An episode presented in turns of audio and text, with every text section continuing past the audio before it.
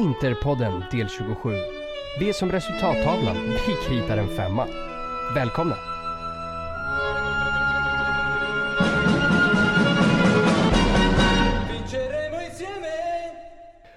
Jajamensan, något sånt där brukar det låta här i Interpodden. Det är del 27 efter den absoluta slaktmatchen mot Sampdoria som jag definitivt inte hade väntat mig. Men någon som faktiskt tippade en stor vinst, men inte riktigt så här stor vinst mot Sampdoria är ju Interclub Svetsias president, Mr Blue Dabba Di Dabba Da, Binan Alatar.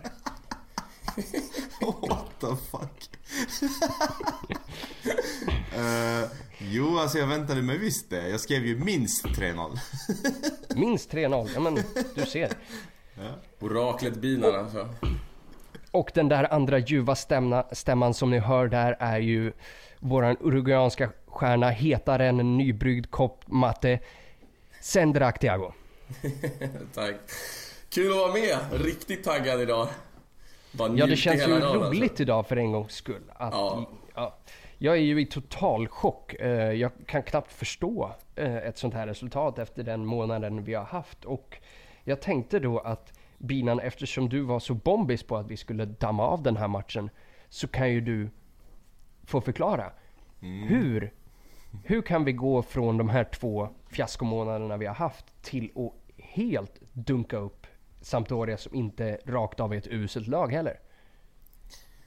Ja, alltså för mig så handlar det mycket om ledarskap och, och det jag efterfrågat är så här, förstår Spalletti vad det är som händer? För att vi, precis som vi har varit inne på i 300 avsnitt eller på att säga, men i många avsnitt så spelar vi bra mot de bättre lagen och vi skiter ner oss mot de sämre lagen. Och typ, det är för mig ett tecken på att det är bristande ledarskap, att du inte får ut din... Eh, med det du vill få ut eh, på plan, utan du Alltså du jobbar inte med den mentala biten på samma sätt som du behöver göra. Och det är anledningen till att jag liksom förutspådde det här resultatet idag, eller eh, den här krossen. Det är att Spalletti för första gången ändrade sin taktik i den mentala biten och liksom hyllade inte sina spelare, tyckte inte att vi gjorde bra utan ville ha mer och börja, börja säga saker som trycker ner spelarna egentligen. Eh, som gör att de måste bevisa sig. Eh, för det han sa, om, om man nu ska liksom så här reflektera i de sakerna han sa. Han, han pratade ju om kvaliteten på spelarna, att den inte håller. För han, tidigare har han bara pratat om mentaliteten och, och att vi inte liksom... Eh, eh, men, att vi inte visar tillräcklig vilja och så vidare. Men det har ju inte handlat om det. Det handlar ju liksom om att någonstans så vet vi att de klarar av jobbet men de gör det inte. Eh, och när han då tryckte på att kvaliteten saknas, men då blev det en, en motsatt effekt där för då skulle alla bevisa Kvaliteten saknas inte alls, vi kan visst. Så att det blev så här mer att varenda spelare fick ta åt sig och verkligen visa idag att vi besitter visst kvaliteten, du hade fel. Och det har ju diskuterats hur mycket som helst om, om det han sa, om det var rätt eller fel och så vidare.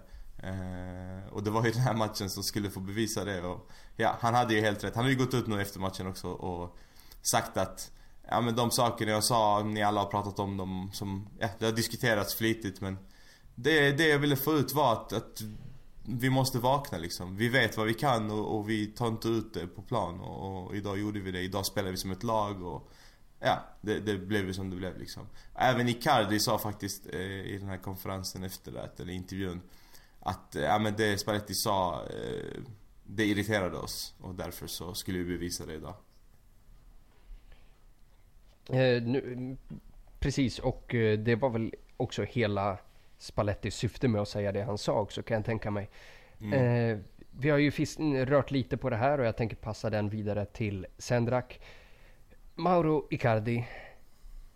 Mål nummer 100, 102, eller mål 100, 101, 102 och 103 idag då. Eh, hur bra är han, Sendrak? Ja du, alltså. Jag satt faktiskt och tänkte under matchen så här. Är han verkligen världens bästa striker? Alltså nummer nio då. Är det inte, finns det inte några som är lite hetare? Kanske Cavani, kanske Harry Kane, Diego Costa bland annat. Skräll att Cavani dök upp först där, Uruguay.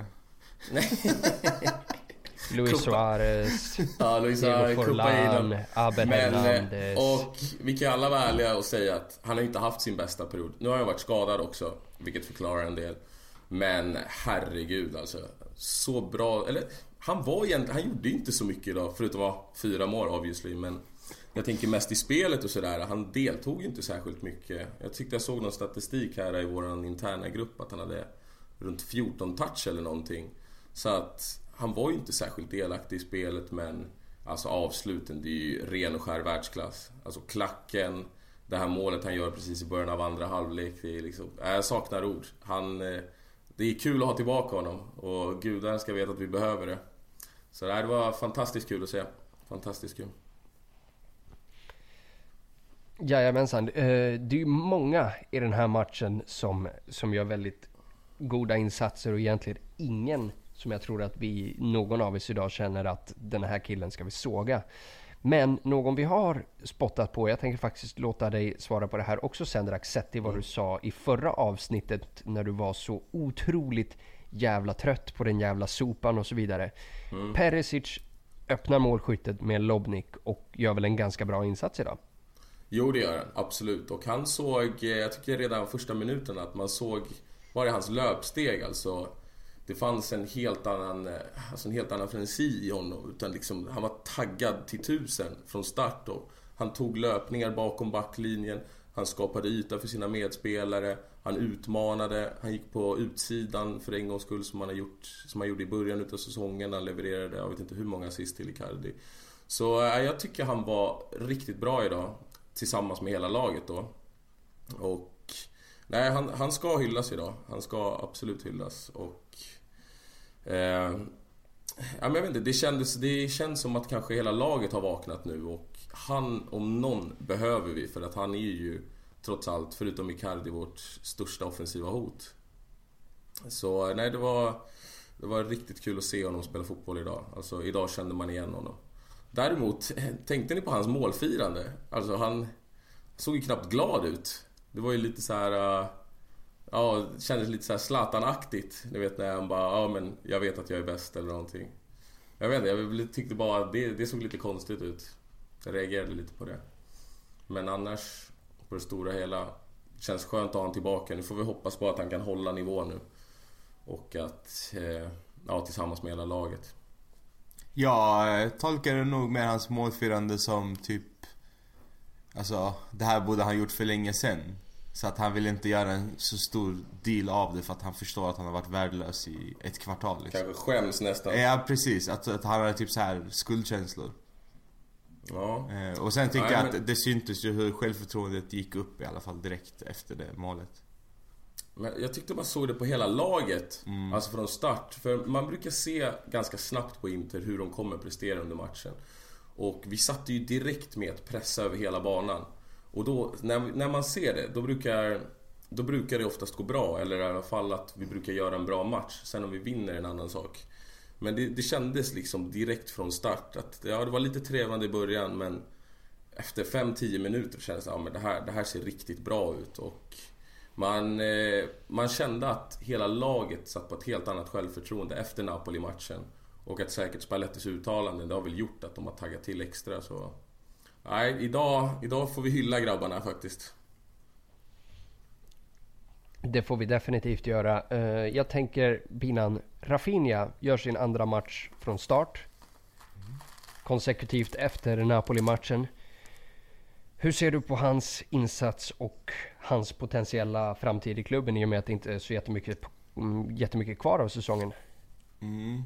Eh, jag måste säga att förra matchen så eh, kom han inte riktigt rätt på det om man säger mot eh, Napoli kan jag tycka i alla fall. Att man såg hela tiden att det fanns, men han typ pausade och var inte kanske helt hundra för han själv inte vill, ja men han vill hålla så långt som, som, det, som det går om man säger så. Att han liksom inte sätter på sin fulla potential måste jag säga. Idag så tycker jag att han, han får ju mycket mer att när allting funkar runt omkring så får han också chansen att, att göra de här små eh, kvicka vändningarna, göra de här smarta passningarna. Han är ju väldigt klok liksom. Eh, så att, ja men jag tyckte han, en, han gjorde en riktigt, riktigt bra match faktiskt. Så att eh, absolut. Eh, men det känns ju fortfarande som att han inte är 100, han ger inte 100% Jag tror att det finns en nivå till i honom men sen om vi ja, går tillbaka till Napoli-matchen alltså. Mm. Den matchen fick vi jaga otroligt mycket boll. Ja precis. Och det, passar, det passar ju inte en sån spelartyp. Mm. Idag får han ju ytorna och ja jävlar alltså. Sampdoria lämnade ju hav utav ytor så att det var, det kändes ändå ganska väntat att han skulle prestera bättre. Men för att svara på din fråga Hampus som du skickade här till binan. Eh, jag är ändå lite osäker. För att vi vet ju hans skadehistorik och jag är alltid negativt inställd till spelare som har varit sönder så länge som han har varit och mer än en gång också. Och vi, jag vet inte, sitter han på... Är det någon klausul där vi har på honom? 35. Ja, 35 miljoner. Ja, det är...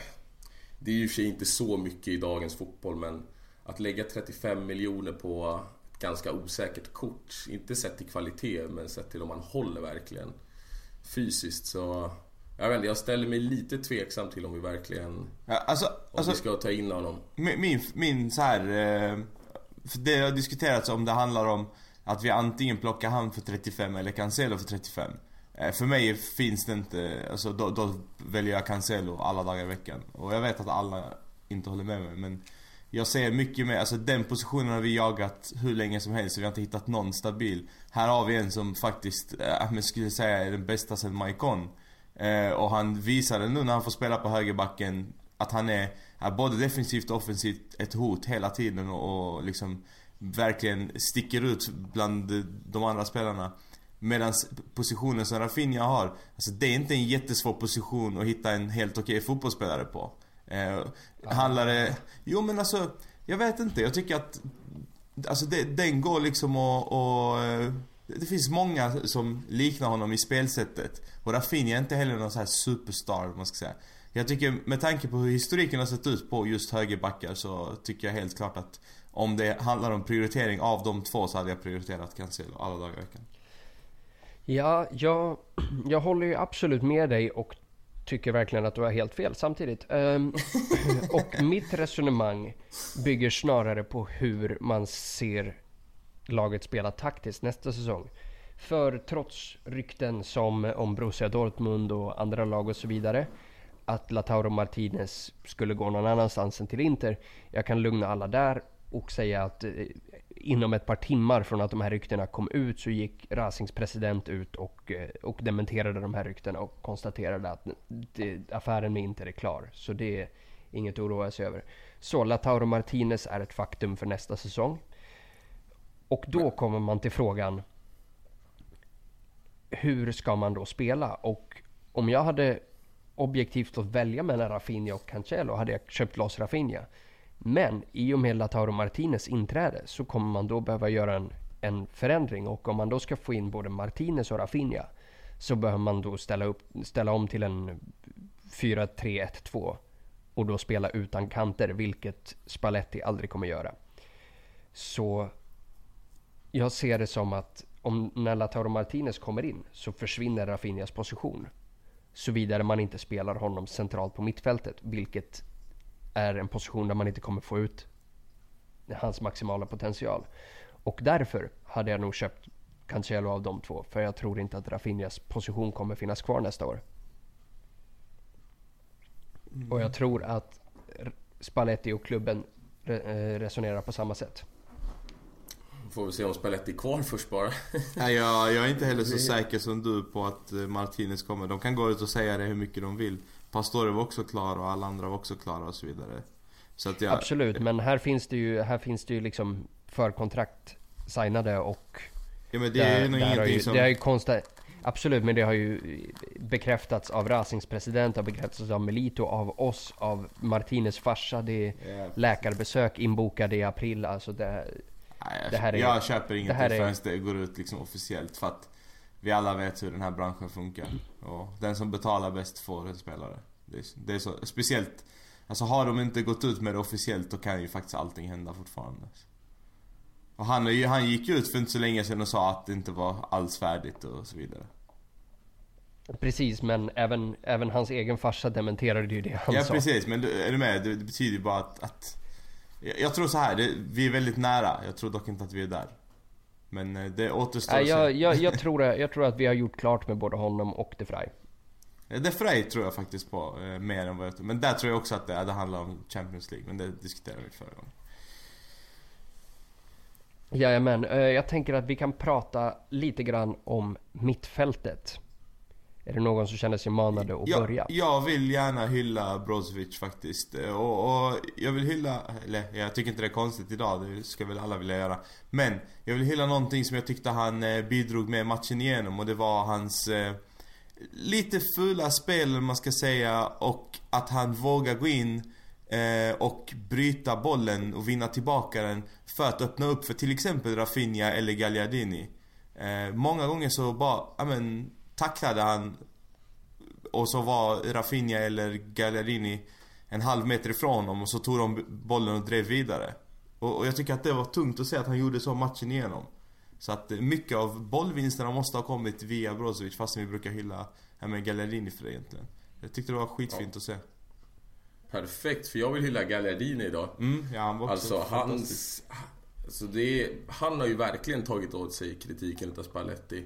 Att han har transporterat boll lite för mycket, varit alldeles för seg när han ska vända spelet och så. Och idag alltså, sättet, alltså han jobbar med väldigt få touch hela tiden. Han spelar alltså, hans triangelspel med Cancelo och mm. Kandreva framförallt i första halvlek. Det var ju otroligt att se hur han hela tiden satte Kandreva i fart. Alltså att han fick spelare rättvända i princip på varje passning kändes det som. Så nej, det var riktigt kul att se Gallerin idag och Eh, jag hoppas, hoppas verkligen att han kan hitta tillbaka till förra årets form. För att där har vi ett guldkorn alltså. Det är en riktigt bra mittfältare egentligen. Och nu när, nu när Vesino inte spelar, det känns som att han får mycket mer ut av sitt spel. Och kanske ännu mer också att när Brozovic kompletterar han bättre än vad kanske Valero gör. För att Valero är inte alls lika rörlig som vi alla vet. Så nej, Gallardini gör det riktigt bra och det, vi behöver ett mittfält. Alltså vi, det har varit svagt nu i två månader och man märker vilken skillnad när vi kan ta kontroll på matcherna istället för att bli tillbakapressade som vi har blivit tidigare. Jajamän, eh, och jag tänker då när ni har hyllat dem som individer så skulle jag vilja hylla den kollektiva biten av det hela. För det har ju pratats mycket om, eh, om Sampdorias mittfältare eh, Lucas Torreira. Och all due respect Sendrak, men eh, han behandlades som en liten bitch idag. Att Brozovic och Gagliardini plockade helt bort honom och resterande Sampdoria mittfält. Och ja, bara Torreira själv säg, mm. sägs ju värderas till 40-50 mille. Mm. Ja, nej, Så, det var... Och, och det, det jag framförallt gillade att se var att var hur de här positionerade sig de här två, både för varandra och för resten av laget. För det som, det som Gagliardini gjorde allra bäst är ju sättet han positionerar sig defensivt. För han tvingar antingen en Sampdoria-spelare som för boll att vända om och passa i sidled. Eller att stöta bollen längre fram, vilket gör att någon av mittbackarna kan plocka upp den. Och Brozovic gjorde samma grej. No, Gagliardini gör en brytning, ligger ner och stöter bort bollen. Brozovic är där och plockar upp den. Miranda mm. nickar ner bollen. Brozovic är där. Att det var att vi såg ett som, som vi efterlyste under den här perioden när det gick som allra sämst. Så efterlyste vi att det görs, det springs alldeles för lite för varandra. Och idag hjälpte laget varandra. Man bailade ut varandra i svåra situationer. Man gick flera mot en. Man delade, man delade helt enkelt på det defensiva ansvaret mellan mittfält och försvar. Och så länge man gör det så är vi otroligt svårslagna. Mm. Mm. Ja, jag håller med dig verkligen. Alltså att formen på mittfältet, hur de, hur de tog varandras ytor hela tiden. När en faller ur lite, precis som du säger, att ja, baila ut varandra. Det var, det var länge sedan jag såg ett så bra mittfält synkat i Inter. Och det var väl lite där vi tog tag i matchen också. För jag vet inte hur många omställningslägen vi fick. Framförallt på högerkanten där Cancelo och Candreva liksom löper till sig ytor hela tiden och bollen spelas snabbt ut. För jag vet om ni tänkte på det, men nästan alla farliga anfall kom ju därifrån. Ja, alltså, absolut. Alltså Cancelo, var... när, han, när han kommer fri Alltså när han får lite yta på tredje, eller vad säger på sista tredjedelen Alltså det är livsfarligt direkt. Och han alltså hade... den inläggsfoten. Ja den är magisk. Och han gör ju den i början där eh, till Icardi är det meningen men den går ut utanför. Och så tänker man så ah shit, fuck den var så fin tanken. Det är sånt man gör på FIFA liksom. Du ställer dig Ja. yeah. strax utanför straffområdet och så lyfter du in, eller lobbar in den i princip. Och sen så kommer ju, eh, det är väl så han eh, lägger assisten till Perisic, exakt likadant. Ja. Och så är det ju, ja, otrolig spänst på Perisic och vilken jävla lobbnick. Nu springer Mm. jag kanske eh, före här i podden men Men är det Nej, inte det ab- man- absolut inte. Men är det inte det man blir förbannad då på Perisic? Alltså att man vet ju att han har det här i sig. Alltså att han kan vara så här bra varje match. Jo, det är, ja, bara det är därför vi har gett han så mycket skit. Alltså han har ju förtjänat det. Det är, det är inget, inget mer med det liksom. Nej, och det är ju med tanke på hans potential. Liksom. Precis. Det, är, det är där det ligger. Man och Cancelo hade ju ett, Ja. han hade ju ett inlägg redan, jag tror efter fem minuter där när Icardi nästan, ja, typ halvt touchar bollen, nästan snuddar den. Jag vet inte, när den kommer bakom mellan... Ja alltså precis, nej, ja, ja, ja, ja, precis. Nej Icardi, ja, han försöker nicka in den, eller hur? Ja, exakt. Han hopp, exakt. ja, det är ett klassinlägg. Riktigt klassinlägg. Och sen ska vi inte snacka om hans hörnor, alltså wow! Ja men det är ju nästan farligt varje gång han har en, eh, ja men lite, lite yta på sista tredjedel eller en fast situation. Ja, alltså precis, han alltså- slog ju bort, jag tror han slog bort två inlägg i början som jag blev såhär, men helvete du vet det där ska du göra bättre. Men med tanke, det är ju alltså målchans nästan varje gång han Ja. får bollen där ute. Det är Ja, och- otroligt och- att se honom. Och framförallt det, det vi, vid första målet där vid Perisic nick. Det han gör bailar ju ut Kandreva något, något himmelskt. För Kandreva får ju bollen av honom i nästan ett frispelat läge. Och jag sitter här hemma och jag vrålar åt honom. Lägg in den din dumma jävel. Och killen springer och dribblar och tar sig genom hela straffområdet och kommer ut på andra sidan. Felvänd mot mål. Och man bara, vad i helvete sysslar du med? Och så lägger han den bara i sidled till Cancelo och jag tänker, ja men bra, tack där har du pissat bort en jättebra chans. Och, fakt- och bara smacka in ett inlägg, hur svårt ska det vara? Och sen kommer den lilla böjen över. Ja, nej det var... Men det, det är Det- tydligt också att det, det är så de har spelat. Alltså, eller tränat, eller på, nu sa jag fel där. Men eh, alltså, för det syns ju att, att jag vet inte, jag tol- tolkar det som att Kandreva har blivit tillsagd, ja men du, du är jättebra på att komma fram dit. Eh, inläggen och att gå ut på, alltså vad ska man säga, ner till hörnflaggan, det kanske du ska undvika. Försök istället bryta in i boxen och sen får någon fylla på och så liksom passar du den enkelt. För då är de rättvända redan och är beredda på att slå en enkel passning. För att det var flera gånger där Kandreva den normala Kandreva hade försökt slå ett inlägg men här så bara försökte han gå tillbaka och ja, men krångla till det lite. Han är inte van vid det om man säger så. Eh, men det måste ju nästan vara någonting de har tränat på. Ja men det var lite samma sak eh, när, för han och Dambrosio när vi började säsongen väldigt bra Så hade de ju ett väldigt bra samspel Ja. där också där faktiskt Dambrosio kom upp mycket. Så ja det, det är en bra spaning. Det, det köper jag helt klart. Det enda jag kan störa mig lite på Cancelo det är att Han måste lära sig att värdera när han ska utmana och när han ska spela bollen. Det var några gånger där man satte hjärtat i halsgropen där när han dribblar liksom ute på Ja, de här kanten. Guar- Guarin-dribblingarna på egen planhalva är ju, jag är ju Ja, inte det impad av det. Oavsett Ja, om det är dubbeltullar och skit. Jag älskar Ja, det. jäk- han tunnlar ju nästan minst en per match så kommer han ju förbi så här. Bara, men Alltså. Cancelo Men det kommer ju straffa sig. Nej! det man, man, Ka- Cancelo är vår ortenlirare. Det Ja. Han ska fan, alltså jag älskar det där. Ja, ortens favorit alltså. Ja. Ja. Nej. Men det är väl den enda kritiken man kan ha mot honom. Alltså att lär han sig att värdera när han ska utmana och när han ska spela bollen. Alltså då har vi en framtida storback där alltså. Men sätter Det- Spalletti honom på vänsterkanten, eller vänsterbacken igen så kommer jag, alltså då, då får jag frispel. Ja. Han.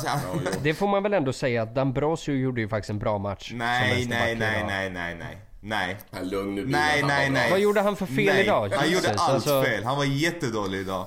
Alltså det är den enda spelaren som var dålig idag, det var D'Ambrosio. Alltså jag är du kan fullt... inte vara seriös. Nej, jag är fullt Nej. seriös. Nej, alltså jag är helt seriös. Hur? Alltså killen, kolla. Alltså han är sämst. Alltså han var, åh jag blev så irriterad. Men lyssna, alltså kolla här. Vi satt och kollade på det här mycket. Jag satt hemma hos Ammar och kollade på matchen.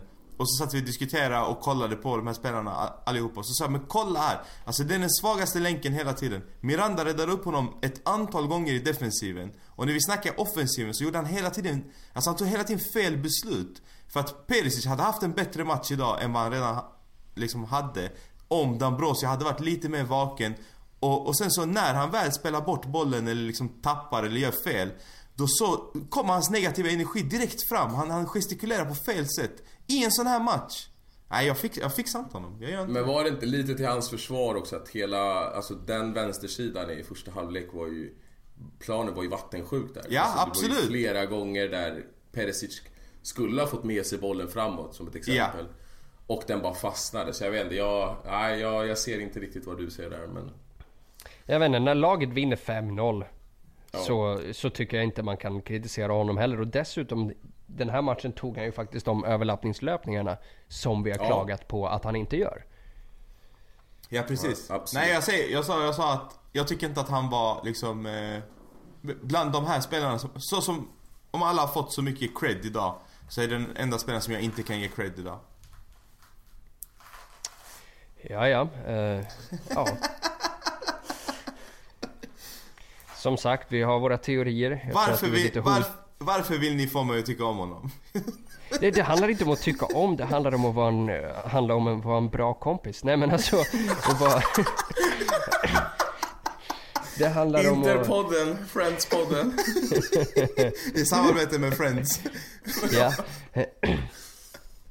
Eh, nej men det handlar om, att, handlar om att vara rättvis och ge, ge skit när skit ska ges och cred när cred ska ges. Alltså, ja, alltså jag, han, jag la... han, han har en, alltså, han, han skapar grejer på sin kant, han släpper ingen förbi sig. Han har en nick som är, den är i stolpen va, på hörnan? Ja den är bra, den kan jag säga. Det var bra, det tyckte jag var helt okej. Okay. Jag vet inte, jag, det där är vad jag kräver av en, av en ytterback egentligen. Alltså, av hans kaliber. Precis, av hans kaliber. Om vi, om vi vinner matchen 5-0 så anser jag att laget har gjort sitt jobb. Mm, hade det... vi vunnit matchen 5-4 och, tre, och det hade varit tre Soso-mål från, från hans kant, då hade jag haft någonting att säga till om. Men vi håller nollan och vinner 5-0. Jag kan säga så här, om det hade blivit mål till Sampdoria så hade det varit på hans kant, det var jag helt övertygad om. Alltså för att, nej men, nej, men kolla, det jag försöker säga här är att den svaga länken idag var Dambrosio. Alltså förstår ni hur jag menar? Jag tycker att alla ja. spelade upp sig väldigt mycket men jag tyckte inte att han gjorde det. Sen att vi inte liksom, att, att Absolut, han ska inte ha skit för att han skapade inte någonting som gav dem ett mål. Men han var väldigt nära på att göra det. Så att om man säger så här, idag gör vi en väldigt bra prestation. Och den enda som jag tycker inte gjorde lika bra som övriga spelare är Dambrosio. Nu kan vi släppa Dambrosio!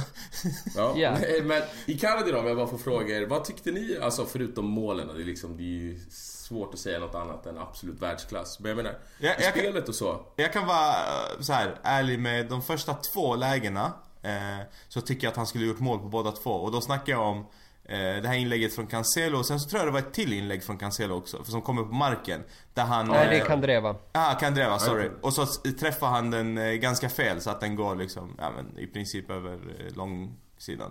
Men jag tycker de två kände såhär, okej okay, usch, han har inte det i sig idag typ.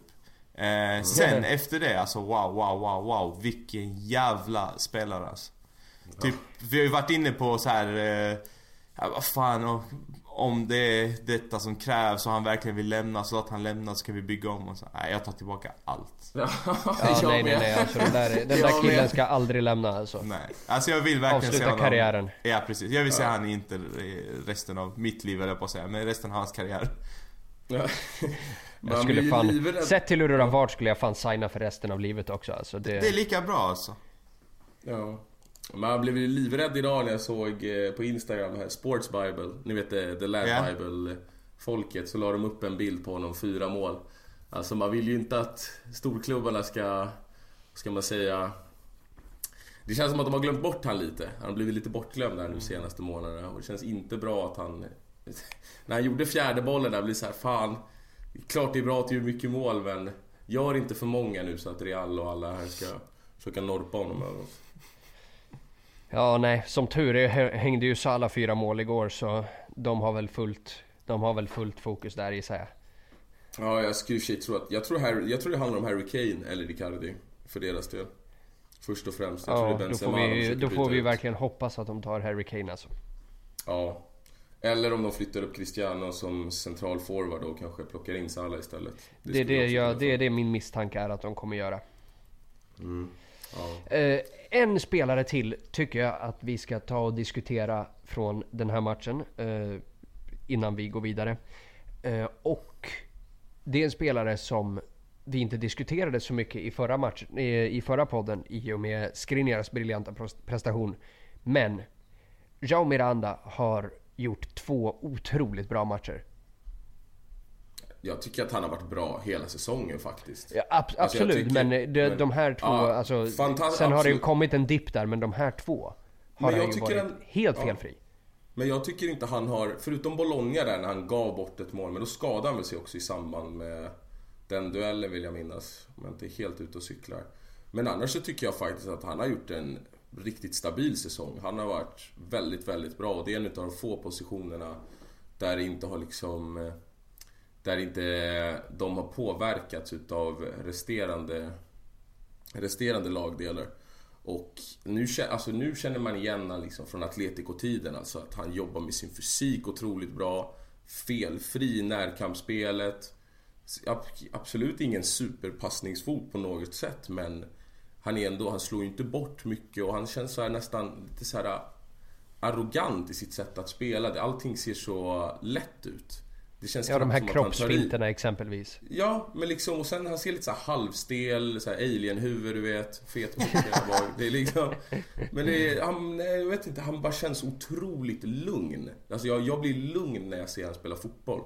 Och aj, alla snackar om det fri hela tiden men vad fan, om Miranda fortsätter så här då skiter jag fullständigt om han kommer eller inte för att Miranda är fortfarande en världsklassback. Sen så hade han en sämre period förra året men hela laget gav upp så fort Champions League-platsen försvann.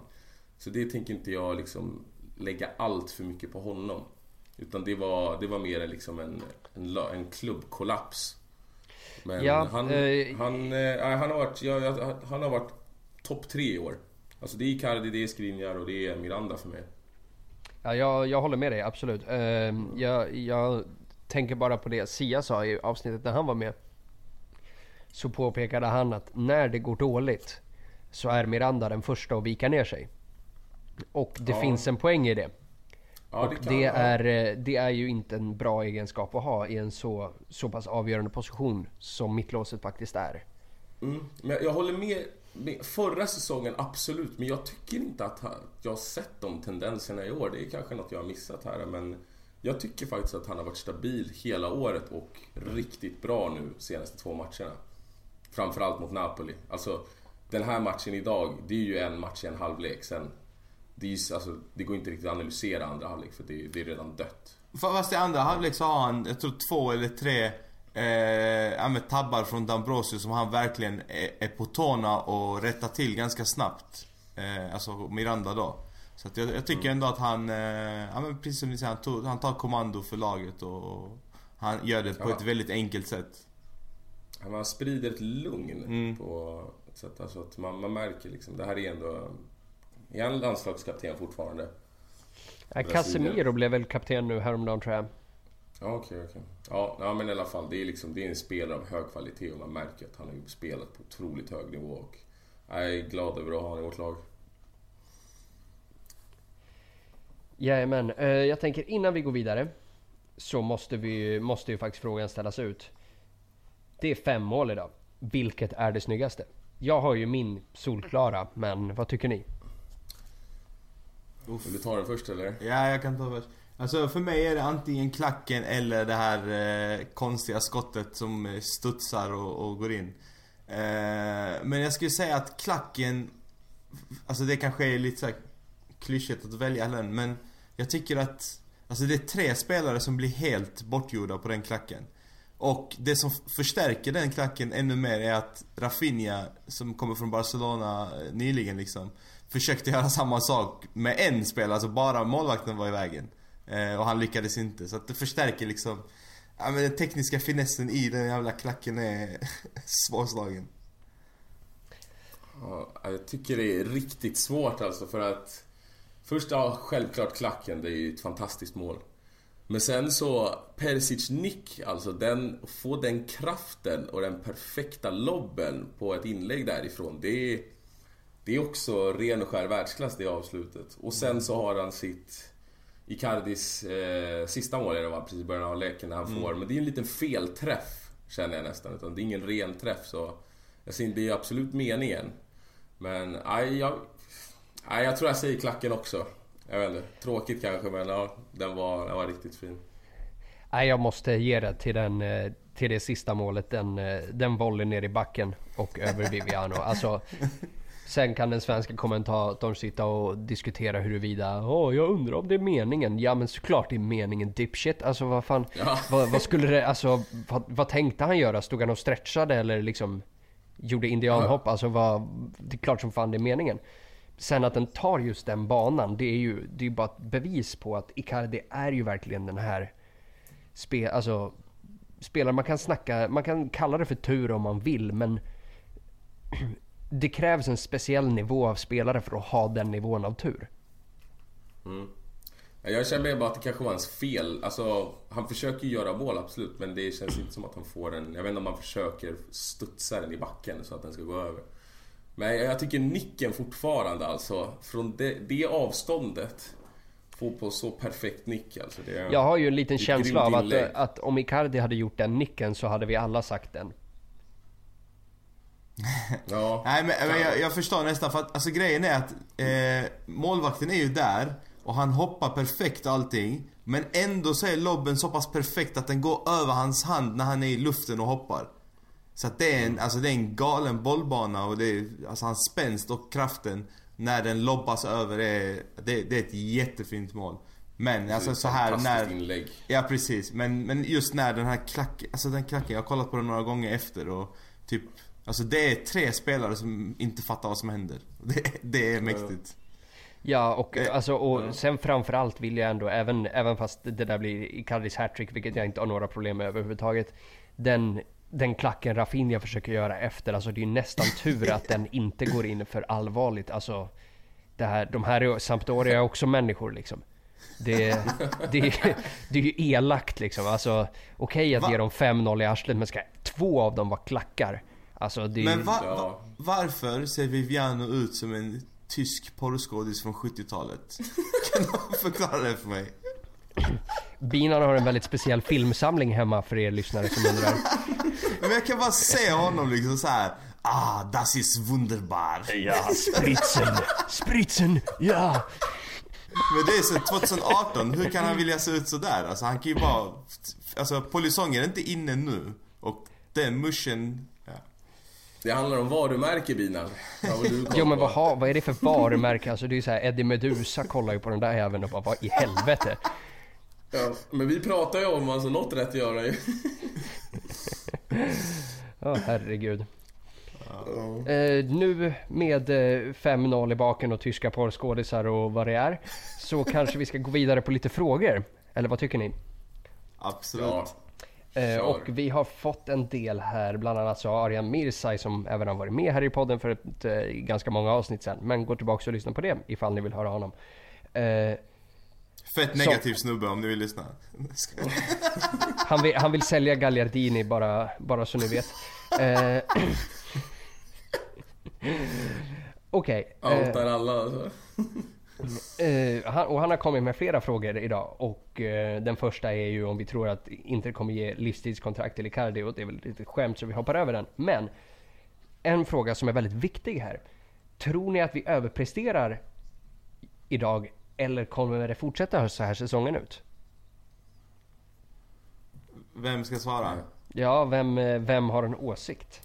Jag har åsikt. Ja men eh, kom med åsikt. Börjar du då? Jag har åsikt. Jag har fullt på bilen åsikt. Åsiktsturken alltså. Oj jävlar. Vad fan sa jag? Jag sa inte ens en. Jag sa bara, jag har åsikt. ja, okej. Åsiktsturk. Ni får ursäkta min svenska. Det är Hanif Bali rakt av. ja, okej.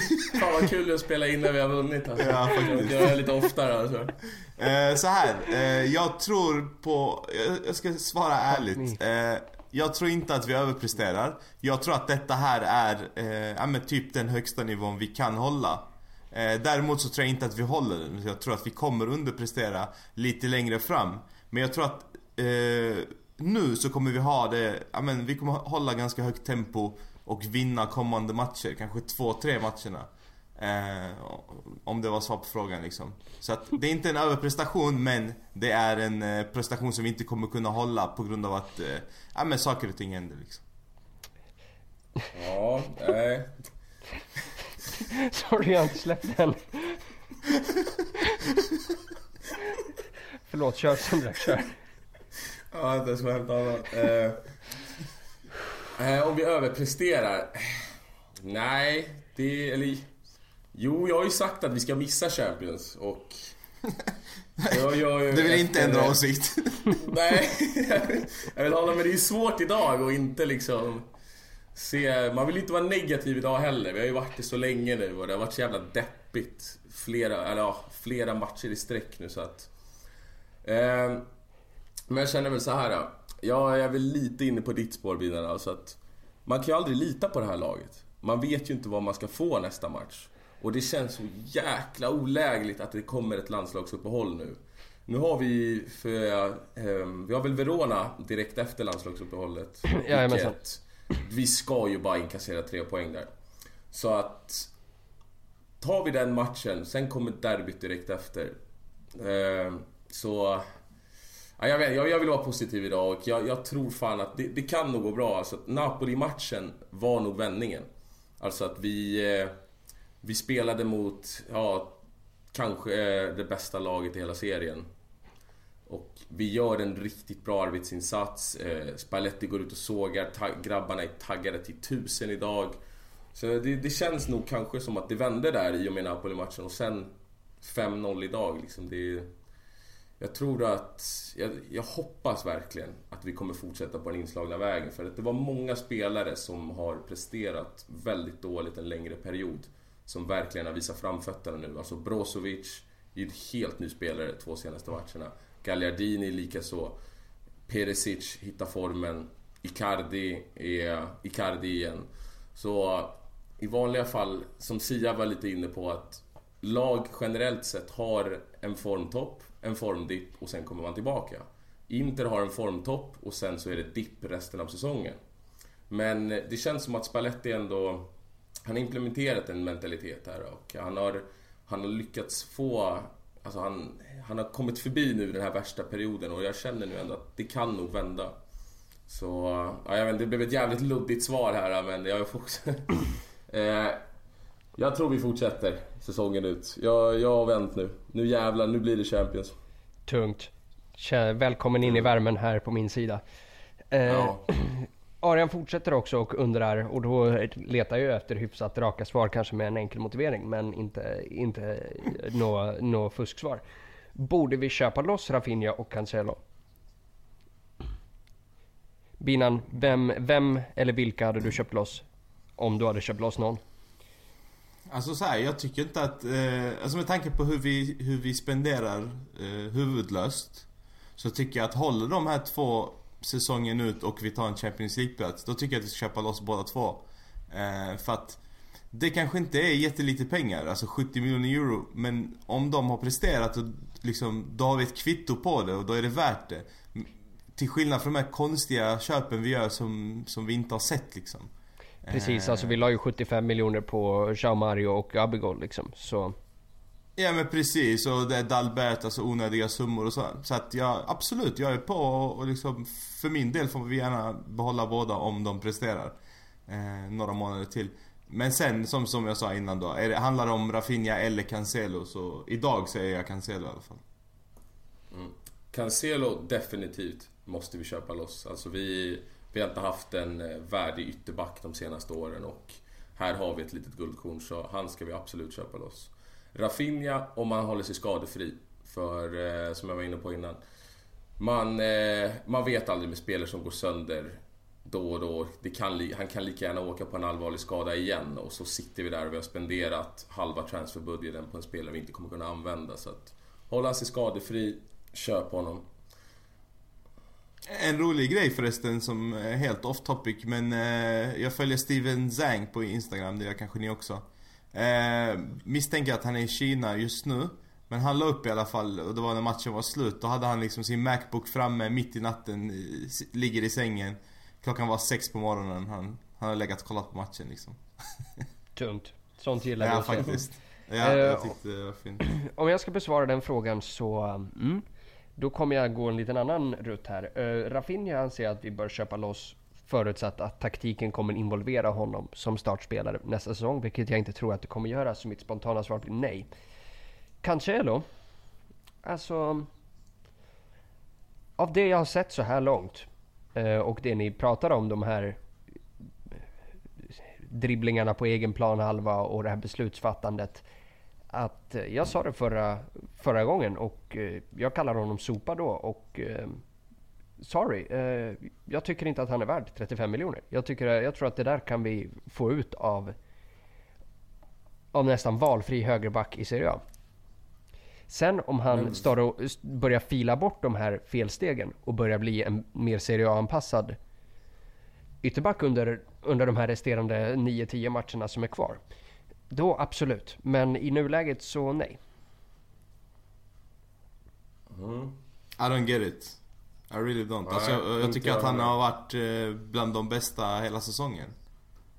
Ja, nej det, det, det, det anser jag ju inte att han har varit. Men eh, som sagt. Alltså, alltså, jag förstår ju vad du är inne på med att han, han är ju lite för oslipad fortfarande. Alltså liksom att man man har ju, ändå, man är ju, har ju lite halvt panik när han har bollen nere på kanten och lag sätter hög press på honom. Men samtidigt, alltså den offensiva kraften han är och han har fan gjort Kandreva till en duglig fotbollsspelare. Bara det borde ju kunna lägga en miljard på honom alltså. absolut, absolut. Men jag hade ju hellre sett att vi lägger den lägger de pengarna på att ersätta Kandreva istället och eh, plockar in en vad vet jag, en Matteo Darmian eller en Zappacosta eller en, en sån här typ av lirare. Som, ja, liksom, som gör det man, som ger det man får och absolut inget mer. Sen, igen. Om Cancelo slutar slutar vara den här rena säkerhetsfaran, alltså som i matchen mot Napoli när han viker in i banan och slår en chanspassning rakt in i mitten. Alltså om han lägger av med dem, lägger av med, lägger av med överstegar och snurrfinter och tunnlar och skit på egen planhalva samt börjar ta lite större defensivt ansvar, vilket jag tycker han gjorde betydligt bättre idag än han gjorde mot Napoli. Så då är jag absolut, absolut för att köpa loss honom. Men mot Napoli alltså, då hade han ändå seriens bästa yttrare mot sig och vi håller nollan så jag vet inte riktigt vad... Absolut, absolut. Men han, kritik, ja, men han är, som sagt, det syntes tydligt från arenan. Han var långt efter mm. Insigne i omställningslägena. Mm. Att han är, var väldigt sällan på rätt sida av Insigne. Jag, ty jag tycker han är alltså riktigt, riktigt bra både offensivt och defensivt. Uh, jag, för jag försökte hitta hans defensiva misstag idag och som bara tyckte att han överglänste ja, men till exempel Dambroso som går att jämföra med på, på andra sidan. Uh, Absolut, men, exempel... men om vi säger Sampdoria har ju inga yttermittfältare heller. Nej precis, nej men jag menar alltså nu Så det blir ju snäppet lättare. Bara. Ja, jo men alltså han gjorde ju en eh, glidtackling inne i straffområdet som var klockren. Eh. Absolut, absolut. Jag säger inte, att han, är, jag säger inte att han är usel defensivt. Absolut inte. Nej. Eh, jag säger mer att han är en... Jag gillar honom mer offen i sista tredjedelen, tycker att han är rent av briljant. Men jag tycker att han är en mm. fara i uppbyggnadsspelet. Mm. Jag, för, jag, förstår absolut för att, att, att han, ja, men han är kanske lite för mycket orten eh, lirare, och, vilket jag tycker om. Men det som är att det har ju faktiskt inte kostat oss någonting hittills om man säger så. Eh, och oftast så när han gör en sån liten tabbe så vinner han oftast tillbaka bollen också. Alltså han tar det på... Han tar liksom ansvaret om man säger så. Eh, det, det, det är inte någon annan som har behövt täcka upp för honom. Så, så dålig defensivt är han faktiskt inte. Men jag förstår absolut vad du är inne på. Men eh, vi ser på det olika tror jag. Jajamän, nej men som sagt och jag är helt för att han köps loss om han lyckas mm. tvätta bort de felen. För de felen han gör är ju... Det är ju inte svåra grejer att åtgärda. Det är sluta göra, sluta göra sådana saker. Ja exakt, det känns som en koncentrationsbrist mer än något annat. Jag, jag vet inte, det är, väl, det är väl en enkel instruktion att okej, okay, men vet du vad? Uh, slå, den, slå, inte bollen in, slå inte bollen inåt i banan om du inte har hundra pinnar på att pricka. V vet du vad jag är rädd för där? För, för jag tänker så här. Det är ju en spelare som är ganska kreativ. Mm. Eh, och, och gör man, alltså börjar man blanda in sig i, i hur han ska göra Alltså så kanske hans kreativitet stannar av. Så jag tänker, så länge det inte kostar någonting. För sen om det börjar kosta oss liksom, eh, ja, men mål i baken och så vidare. Då förstår jag att då kan man absolut kritisera det. Fast grejen är att det borde ha, något, mot Napoli borde det ha kostat oss. Alltså det är ju den, den situationen här när vem fan det nu är, jag tror att det är Mertens när han lobbar över Handanovic och yeah. precis över mål. Insigne. Så, är det Insigne? Ja. Då är det ju, alltså det kommer ju ur att Cancelo då från vänsterkanten förvisso, vilket vi alla är överens om att han inte ska spela på.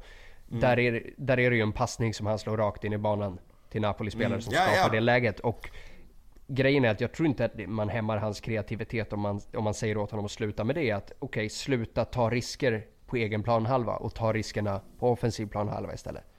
Nej, men, men grejen är så att han kom, alltså han börjar oftast på egen planhalva eh, och är lite kreativ, gör en liten tunnling som gör att bollen går vidare till en annan spelare som får en yta. Alltså är du med på hur jag menar? Och, och visst, han ska inte göra det på vänsterkanten för han ska aldrig spela där. Alltså han, han kan inte spela där. Men när han är på högersidan så, så tycker jag att den delen av hans spel öppnar upp väldigt mycket för, för medspelarna. Eh, Absolut. Att, och, och så länge det inte straffar Grejen är att jag, är okay. jag gnäller inte nödvändigtvis på, på sättet han bygger upp spel. Jag är okej okay med att han mm. tar emot bollen. Försöker stöta den och springa. Det är jag cool med. Yeah. Vad jag inte är cool med är när han tar emot bollen och slår den 20 meter inåt i banan och hoppas på att Gagliardini löser det åt honom. Mm, det mm, håller inte. Ja, nej nej men såklart. Men det, det jag menar i alla fall, alltså det... Mitt argument är så här. Så länge det inte, kreat, eh, så, länge, så länge det inte hämmar hans kreativa sida så att det blir att han behöver tänka en extra gång. För då kommer vi få en Ricky Alvarez liksom.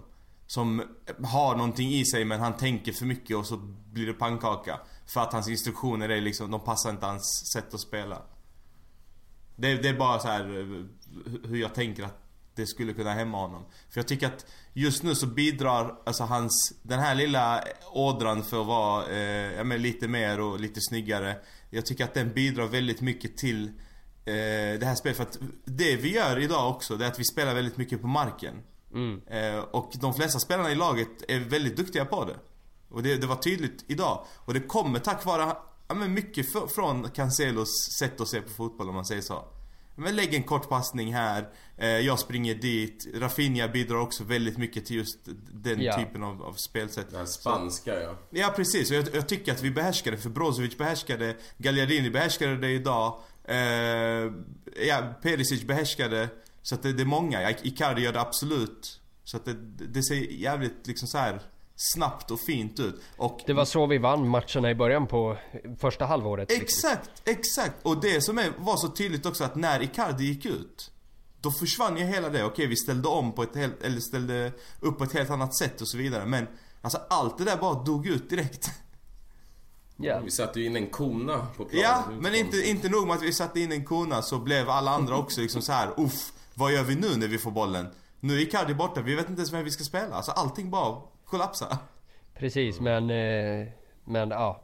Eder, Eder är ju, är ju bättre än Icardi. Alltså han kan ju göra sin gubbe. Jag säger att alla som säger att Eder kan göra sin gubbe kan gå och göra en gubbe. Alltså det... Eh, jag tänker att vi går vidare här med frågorna. Jag tänker svara på nästa här själv faktiskt. Eh, som... Får jag ställa den då? Vad för något? Får jag ställa den då så får du svara? Ja men det, kan du få göra om du tar... Eh, Dinos. Dinos fråga där, precis. Ja. Hampus. Ja? Vem är Harry Kane och varför anses han vara världens bästa nummer 9? Jaha, nej men du förstår. Eh, Dino, han har missuppfattat det lite här. Uh, han, har, uh, han har blandat ihop namnen här. Det är Michael som är namnet och sen har han stavat fel på efternamnet. Men det är alltså Michael Caine han menar. Och det är en brittisk skådespelare som bland annat spelade Alfred i senaste Batman-trilogin. Uh, varför han anses vara världens bästa nia, det kan inte jag svara på. Kan du Dino? För det är den enda, det är den enda Kane jag känner till. Ja, så du, du håller eh, Icardi högre än Suarez? Och nu är det inte bara för att jag är uruguayan här och älskar Luis Suarez, men eh, du gör det alltså? Det, det är ju där jag står och väger. Jag håller ju Icardi över, över Harry Kane och eh, över, över Edison Cavani utan diskussion. Men jag tror nog faktiskt att jag håller honom över Luis Suarez också. För se till det laget och det motståndet som Luis Suarez har mot sig vecka ut och vecka in. Nej men motståndet nu. Men motståndet... Spanska mot, ligan ja, är ju klart mycket bättre än Serie A. Inte alltså, defensivt. Inte defensivt. Inte en suck. Nej, fast fortfarande, bara för att du spelar i ett bättre lag så behöver du nödvändigtvis inte bli bättre. Alltså Alexis Sanchez är ett perfekt exempel på det när han gick till Barcelona och skulle spela med, ja vilka hade han på sin sida? Messi, Eto'o, eller nej Eto'o kanske inte var där då men... Nej. Det... Minns inte exakt, men han hade ett otroligt lag i alla fall. Så att bara för att du är i ett bättre lag så gör det inte att du själv blir bättre för att... Spe, alltså bollarna Nej absolut, det, jag, jag försöker definitivt inte ta någonting ja. från Luis Suarez. Jag ser honom som... När vi, när vi diskuterar boxanfallare så ser jag honom som den enda riktiga men, konkurrenten till Icardi som bäst i världen på sin position. Men om vi släpper Suarez då, om vi tänker så här, om vi, om vi får le, leka lite djävulens advokat här. Men Icardi har spelat i Serie A i princip bara. Han har aldrig varit i Europa. Han har inte gjort något med landslaget. Alltså vi vet ju fortfarande egentligen inte vad han skulle prestera ute i Champions League eller vad han kommer prestera i ett VM om han ens får spela nu. Så eh, det, han är ju fortfarande en, vad ska man säga, han är ju fortfarande lite oprövad i de absolut största sammanhangen. Och det är där, lite där jag känner att, ja men Suarez till exempel, eller Diego Costa, Harry Kane för den delen också. De har ju presterat på högsta nivå. De har ju spelat i de största turneringarna och gjort det väldigt bra allihop. Ja, men eh, alltså, jag, jag går på siffrorna här alltså, och när det kommer till siffror och eh, när det kommer till siffror så eh, Icardi is not to be fucked with. Alltså det är King Cardi all the way. Vet du, jag, jag, måste, jag måste hoppa in här. Jag har suttit och funderat nu och, och jag har ju följt Suarez till exempel i hela, hela hans karriär eh, sen Ajax. Eh, håller honom väldigt, väldigt högt. Håller honom väldigt lågt utanför plan, men på plan. Precis som Diego Costa, eh, som jag också är stort fan av. Eh, men ja, han beter sig som han gör. Jag måste säga så här, alltså alla de här har ju en sak gemensamt. Eh, och jag skulle räkna in Iguain i Napoli också. Eh, och ja, Juventus nu också i och för sig, men kanske inte när han var i Real. Men, eh, och, och, det är att de kan göra mål på halvchanser. Eh, alltså att, att det knappt dyker upp ett läge, men de har redan liksom sammanfattat vad som kommer hända med bollen och kan gå på avslut och göra mål på ingenting. Så att jag vet inte om jag kan säga att ja, men Icardi är bättre än Suarez i, i boxen. Eh, men det du nämner som argument mot, det, det tycker jag är hans argument för. För att i det här skitlaget eh, som han har varit i sedan 2013 så har han presterat ja, i princip samma siffror som de här, alltså inte samma men ungefär samma siffror som de här lirarna som spelar i ja, men helt andra typ av, av lag. Han har fått ta ett ansvar som ingen annan. Så att han har absolut inte bevisat sig på de nivåerna. Men jag är helt övertygad om att hade du kastat in honom i något av de här lagen. Eh, på samma position. Så hade han eh, presterat bättre. Jo, men samtidigt alltså bara för att... Det är också, vad ska man säga, ett argument för, eller ett argument emot. Eh, emot ja, precis. Han, alltså ja. att, det jag tänker är att han får ju alla bollarna också. Han får ju alla lägen. Han får slå alla straffar. Alltså Suarez tampas ju med... Nu tar jag han som exempel igen då. Yeah. Men alla söker ju Messi så fort bollarna är i Barcelona. Det är, så är det ju alltid. Alltså att du söker ju oftast den bästa spelaren, den målfarligaste spelaren och i Inter så får ju, så kommer ju alla försöka söka men, Icardi av naturliga skäl. Men då kan vi få... gör också att han, men det gör att han liksom han är den som ska ta ansvaret, han är den som ska vara ledaren. Hur kommer Icardi reagera när han inte är största stjärnan? Och jag säger inte att han inte kommer vara riktigt, alltså riktigt, riktigt bra i andra lag heller. Det är inte det. Men jag säger bara att det, jag har svårt att säga att han är världens bästa striker när han fortfarande inte har bevisat sig på den nivån mm. i, eh, i flera säsonger. Vilket jag tycker de här andra forwarderna jag rabblade upp, alltså framförallt Diego Costa, Suarez, Lewandowski för den delen också. Vi, jag, jag förstår vad du menar, men, just det alltså, kan ju också säger, men öppna upp för honom. Men tänk dig Di Natale. Får mm. alla bollar, presterat grymt i ett mindre lag. Divaio var också sån där. De, alltså att vissa spelare presterar mycket bättre när de har vad ska man säga, lite sämre spelare runt sig när de får ta allt ansvar. Juan mm. Roman Riquelme är också ett perfekt exempel. Floppade stenhårt i Barca. Men sen kom han till Villarreal och var en av världens absolut bästa spelare. När det var han som fick dra lasset. Mm. Men jag vill bara poängtera ännu en gång. Alltså jag säger inte att Icardi inte kommer vara grym om han nu skulle gå till till exempel Real Madrid. Men jag, jag känner bara att jag vill se mer på den absoluta toppnivån innan jag kan claima honom som den bästa striken. Det är absolut ett eh, legitimt argument, alltså helt klart. Och jag hoppas att få se det i Inter, om man säger så. Ja. Jag hoppas att han får... Nej men för att jag vill ju inte för statistikens skull eller för att se, är han verkligen bäst att han går till ett annat lag och ska bevisa sig. Att han kommer i de tankebanorna. Men samtidigt så här, det du sa till exempel med Messi och, och Suarez, att ja men alla söker Messi. Det öppnar ju också upp, alltså man kan fortsätta på det här, men det öppnar upp för Suarez. Ja. Han är inte lika täckt och så vidare och så vidare. Så att det är svårt, ja, det är svårt att jämföra spelare. Men jag säger, det de har gemensamt, de här ledarna, är att de kan göra mål på halvchanser. Och att vi har en spelare i, i den här ruttna truppen som, som faktiskt är uppe bland de här namnen, det tycker jag är fantastiskt. Att han dessutom är 25 år gammal och redan har gjort över 100 Serie A-mål. Alltså det är helt Sjätte yngsta i Serie A's historia att ja, göra, nej, det göra 100 mål. Fruktansvärt häftigt. Och sen jag vet inte om ni, om ni hängde med i det men hans första mål i Serie A gjorde han ju också på samma arena så det är ganska kul. Mm. Mot Juventus. Ska ännu ett argument, jag ska ännu ett, ännu ett argument emot det är att Serie A är ju sämre än någonsin. Framförallt försvarsmässigt. Alltså om vi kollar tillbaka åren där eh, vi hade superförsvarare som nästa Cannavaro, Marco Materazzi, sådana här grabbar. Alltså att han mm. gör ju 100 mål i vi får ju alla liksom erkänna att Serie A är inte vad det en, en gång var. Inte på långa vägar.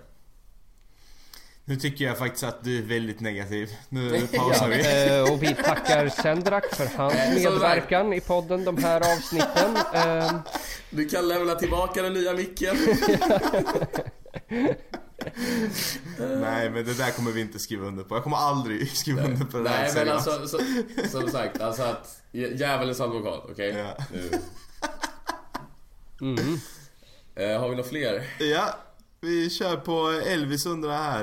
Eh, eller jaha, han konstaterar att det känns det fel på de som inte tycker att vi ska köpa loss Cancelo Rafinha. Men, Elvis sa i början på eh, säsongen... En fråga till dig. Elvis sa i början Aha. på säsongen i, eh, i samband med försäsongen att Eder borde starta. Jag vill bara få det sagt.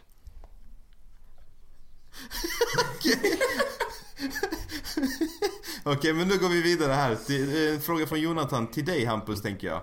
Eh, vilken status har vi på Dalbert?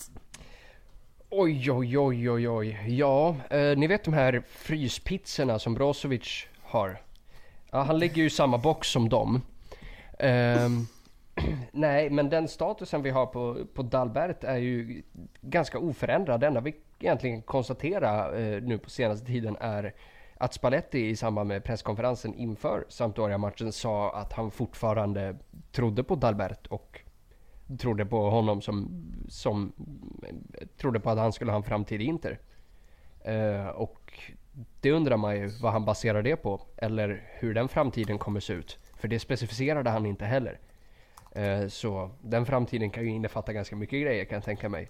Allt ifrån typ klippa gräsmattan och byta däck på de andras bilar och sådana där saker. Men så ja, det är väl den framtiden man kan egentligen konstatera kring, eh, kring Dalbert. Så vi får väl, vi får väl se vad som händer. Um, om vi går vidare med frågorna då. Uh, Oskar Sandberg undrar vilka potentiella ersättare kan vi tänka oss till Kandreva? Och då får vi ju gå här lite in i, in i Fifa och Football Manager tankar. Vem hade vi ersatt Kan det vara med? Alltså, jag känner att Di Maria, han tror jag kommer flytta på sig och nu vet jag att det här är ju lite önsketänkande för vi vet ju inte hur transferbudgeten kommer se ut inför sommaren men han är argentinare, det brukar rimma bra med Inter. Tror säkert att Zanetti och kompani kan försöka övertyga honom att komma och det hade varit en otroligt fin spelare att få in på yttern.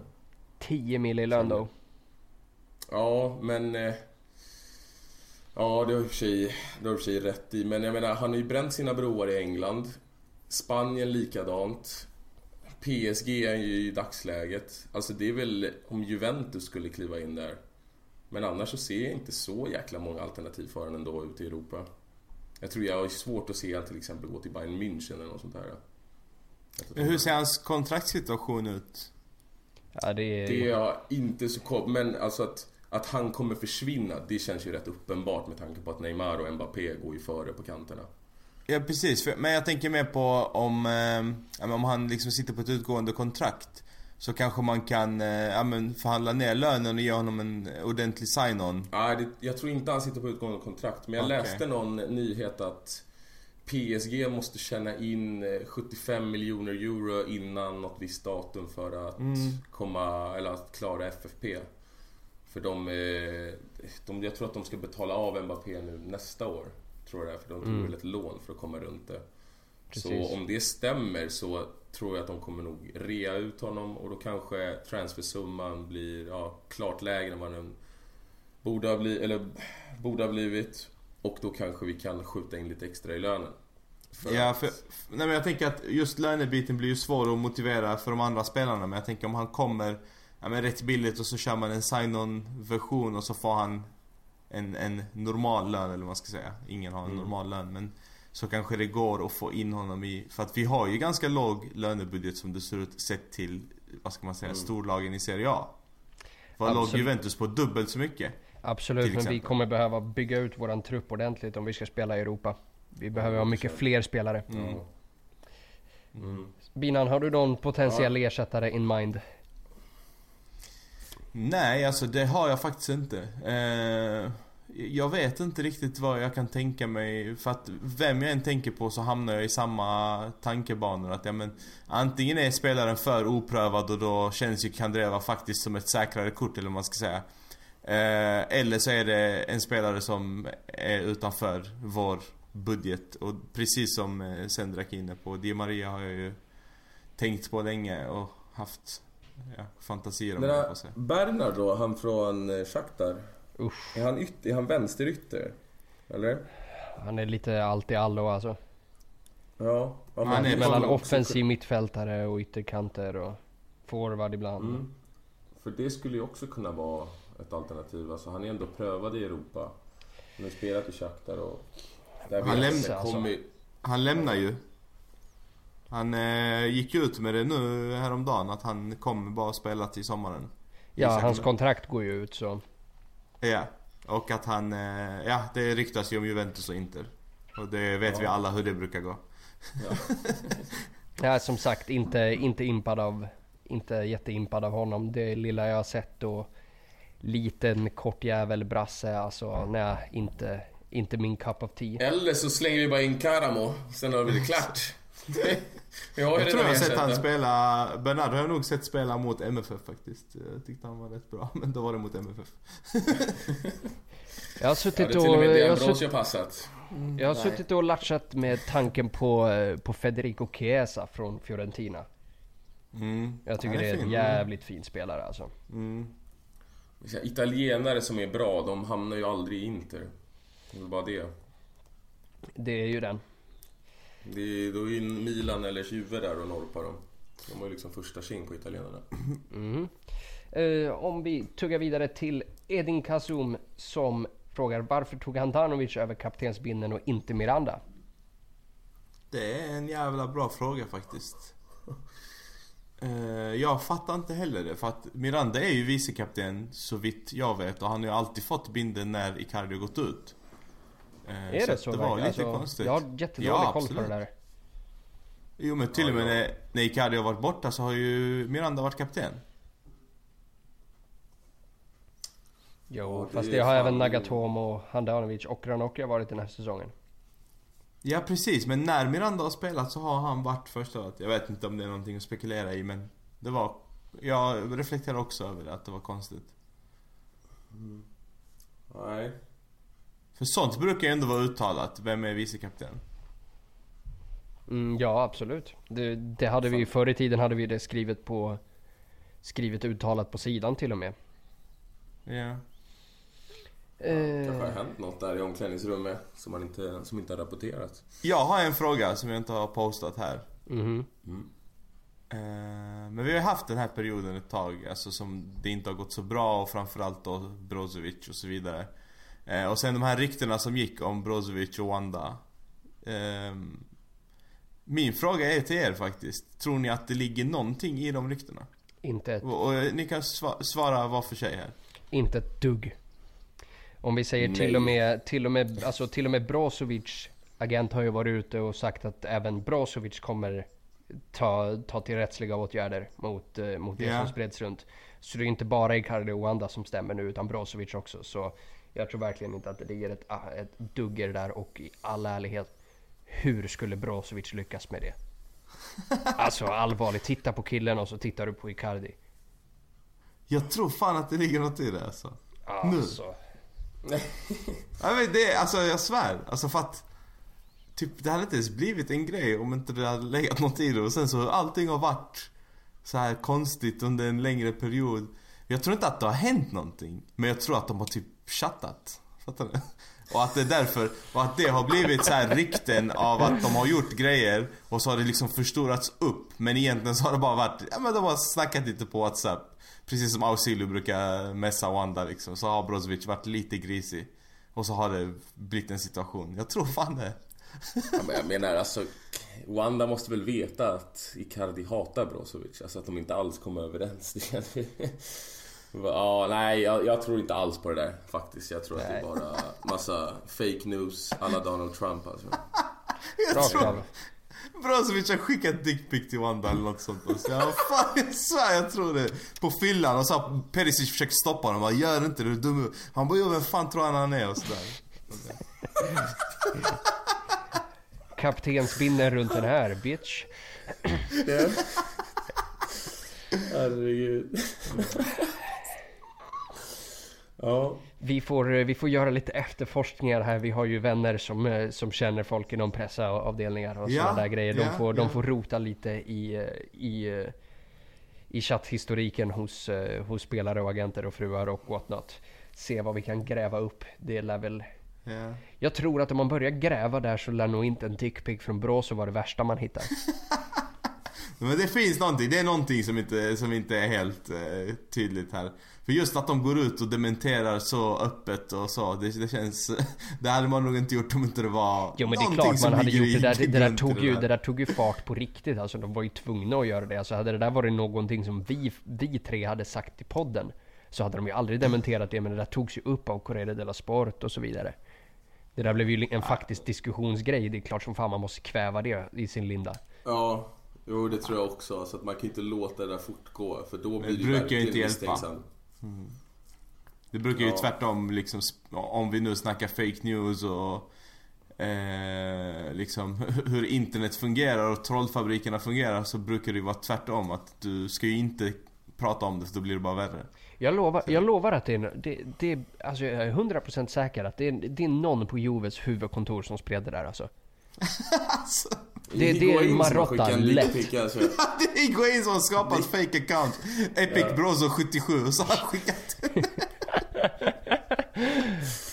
Var det inte, skickade inte Higuain lite grejer till någon modell här? Det var väl lite stökigt vill jag minnas. Jo, det kan stämma. Jag eller bad om lite rövbilder eller något sånt där. Mm.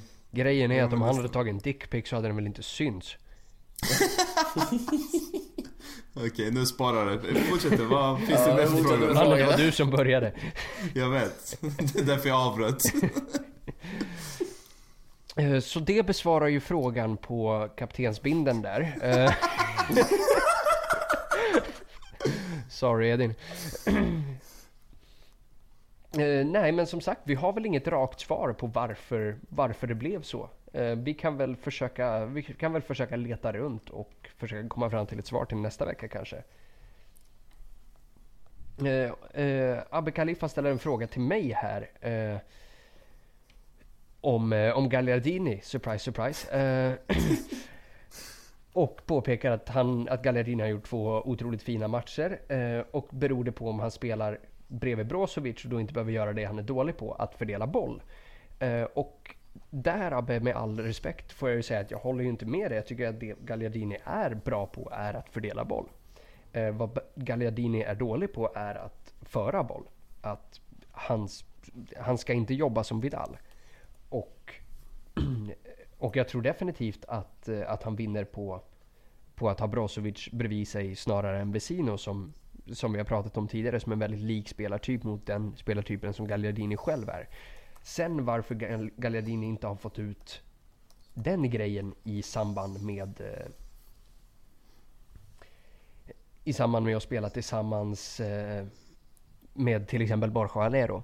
Eh, det måste ju bero, bero på eh, alltså att han har varit i ren urusel form, liksom resterande laget. Men eh, jag tror inte nödvändigtvis att eh, vad heter det, ökningen i kvalitet beror på varken Brozovic eller Gagliardini och deras samarbete utan det är väl snarare en, en kollektiv höjning av kvalitet från hela laget. Vilket gynnar de båda två. Eh, och då kan vi fortsätta på det spåret eh, för José Bari eh, bygger vidare på, på det här eh, och frågar Vågar vi hoppas på Brozo och Gagliardini? De levererar stabilitet, balans, kyla, kraft i andra bollar med mera. Eh, vad fan har hänt? Och det är ju en väldigt mm. intressant fråga. Hur blev det, alltså var kom det här ifrån? V vet du vad? Jag tar gärna bara svara så här lite kort. Eh, på frågan om vi vågar lita på dem. Eh, nej. Eh, två, vi måste lita på dem. Och jag hoppas verkligen att de håller den här nivån för att det hade ju varit Alltså ett perfekt Liksom slut på sagan eller man ska säga Om de faktiskt levererar eh, Kontinuerligt under en längre period. Om det är de som tar oss till Champions League. Jag tror att det hänger liksom mycket på dem. Så så, det, det var mitt korta svar. Vi får fortsätta. Mm, Ja Vilken Förlåt, ni försvann där en sekund. Ja, okej, okay, sorry. Det, där, ja, fot. Eh, ja men det var, frågan var ju att eh, om vi vågar lita på Gagliardini och Brozovic och, och tro att de Absolut håller. inte. Alltså, inte. Och då inte Gagliardini utan vi vet ju alla att Brozovic kommer i de här små stimmen där han är en, en riktigt bra fotbollsspelare. Där, där man ser hans talang, alla hans talang. För det vet vi att han har. Han har många bra egenskaper. Alltså han är en väldigt mångsidig mittfältare. Han kan hota framåt, han är bra i pressspelet. Han är bra på att fördela bollen. Han springer ut och bara helvete också. Alltså antalet löpmetrar tänker jag då. Men det kommer ju komma en dipp förr eller senare där inte han tycker att fotboll är kul och då börjar han gestikulera och då presterar han inte heller. Alltså att han, eh, ja, men, att han bara skiter i det helt enkelt. Så nej, han litar jag inte alls på. Och det känns så synd för att när han väl eh, när han väl har bestämt sig för att liksom göra en ordentlig arbetsinsats Då är han riktigt bra. Och då tror jag verkligen att han passar bra med Gagliardini för då Gagliardini, alltså om du tänker hur jag ställt upp innan med Gagliardini, Bro, eller Gagliardini Vesino Valero. Nu när man, när man suttit in Brozovic och Rafinha Då är ju två mycket rörligare mittfältare. Och jag tror att det gör att Gagliardini behöver inte jobba lika mycket sidled. Han behöver inte täcka lika mycket ytor som innan utan de gör det åt honom, De hjälper honom på ett helt annat sätt. Alltså Valero det är en fin fotbollsspelare men han... Han är inget fysiskt eh, praktexemplar om man säger så. Så ja, jag, jag litar inte på det men man kan ju hoppas på det. Jajamän. Eh, vi drar en sista fråga och det är också José Bari och han förstår sig inte på hatet mot Kandreva. Förstår ni det? Tack! Ja. Då, och det var det. det uh, nej, men motivera varför. Nej, men jag bara... Ja, men för att... Jo, eh, han skriver så här... Eh, det han löpt i defensiven är mer många andra gjort på sin livstid. Hans enda uppgift är att flytta boll mellan zonerna, överlämna till Cancelo eller mittfältet. Detta gjorde han felfritt. Fattar inte hatet. Gör ni det? Och ja, alltså han är ju en ytter. Och framförallt i Spallettis system så behöver man yttrar som kan göra sin gubbe, som kan leverera poäng som kan göra mål. Och de bitarna saknar han. Och han är fortfarande, för min smak i alla fall, alldeles för dum fotbollsspelare i sättet när han har bollen. Alltså han är smart. Han är väldigt lojal i sin, i sin arbetsinsats om ni förstår vad jag menar. Att han löper mycket och han tar jobbet. Men samtidigt, det hade jag också gjort om jag fick spela mm. Inter. Jag hade också sprungit arslet av mig. Och jag vet inte, jag, jag förväntar mig mycket mer utav en ytter och framförallt i dagens fotboll där man möter mycket lågt sittande försvar. När man är ett storlag som vi trots allt är. Så krävs det mycket mer än att bara springa. Och att han ska behöva lämna bollen över till en ytterback för att göra hans jobb, nej det, det är inte tillräckligt bra helt enkelt. Ja, jag håller väl, jag håller väl jag med dig till viss mån där, men jag har inte ja. riktigt samma analys på det. Jag tycker att hatet är, är, är jag vet inte, rättfärdigat kanske är fel ord, men jag förstår varför. Um, Däremot tycker jag inte att han är dum. Eh, jag tycker att han... Han, kan, han är dum med nej, boll. Jag, jag håller inte med dig där heller faktiskt. Alltså, jag tycker att han tar rätt beslut väldigt ofta. Men hans genomförande är så fantastiskt jävla dåligt.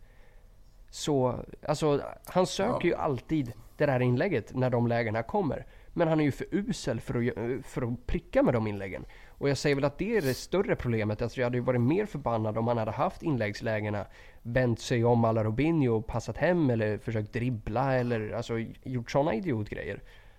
Men så dum, nej. Men det är väl ungefär det enda han gör okay, korrekt ja. tycker jag. Fine, okej, okay, då har du en liten poäng där då. Men eh, okej, okay, om jag får förtydliga lite då. Det tar lite för lång jo, tid jo, för honom hela tiden. Det. När han ska komma till en slutprodukt. Och det, det är för mig också... Visst att han kanske saknar kvaliteten alltså i sina skills.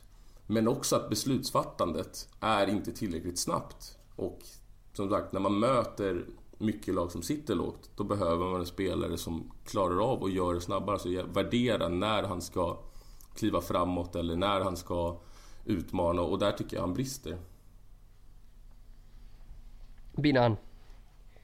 Du har försvarat Kandreva en hel del äh. förut när vi, andra har, ja. när vi andra har kastat skit. Vill du avsluta den här podden med, med ett sista försvarstal kanske?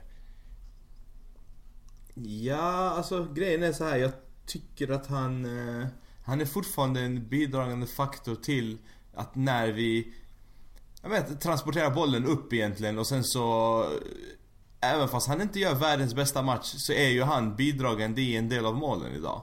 Eh, alltså det här inlägget som, som öppnar upp för första målet till Perisic som kommer från Cancelo är ju faktiskt också Kandreva som har skapat. Eh, och han skapar ju ganska mycket hela tiden och han är Ja, men han är ständigt ett hot mot motståndaren. Han är snabb, han löper bra, eh, löper mycket framförallt och han visar ändå att han vill. Så jag, jag, jag, vet inte, det skulle jag säga att jag kan försvara honom för. Sen håller jag med om att han, eh, ja, men han tar inte alltid kanske helt rätt beslut eller hans självförtroende är inte alltid på topp och, och det påverkar hur han, ja, men hur han väljer att genomföra när det kommer till eh, eh, Eh, att tänka snabbt och göra, göra någonting av bollen här och nu.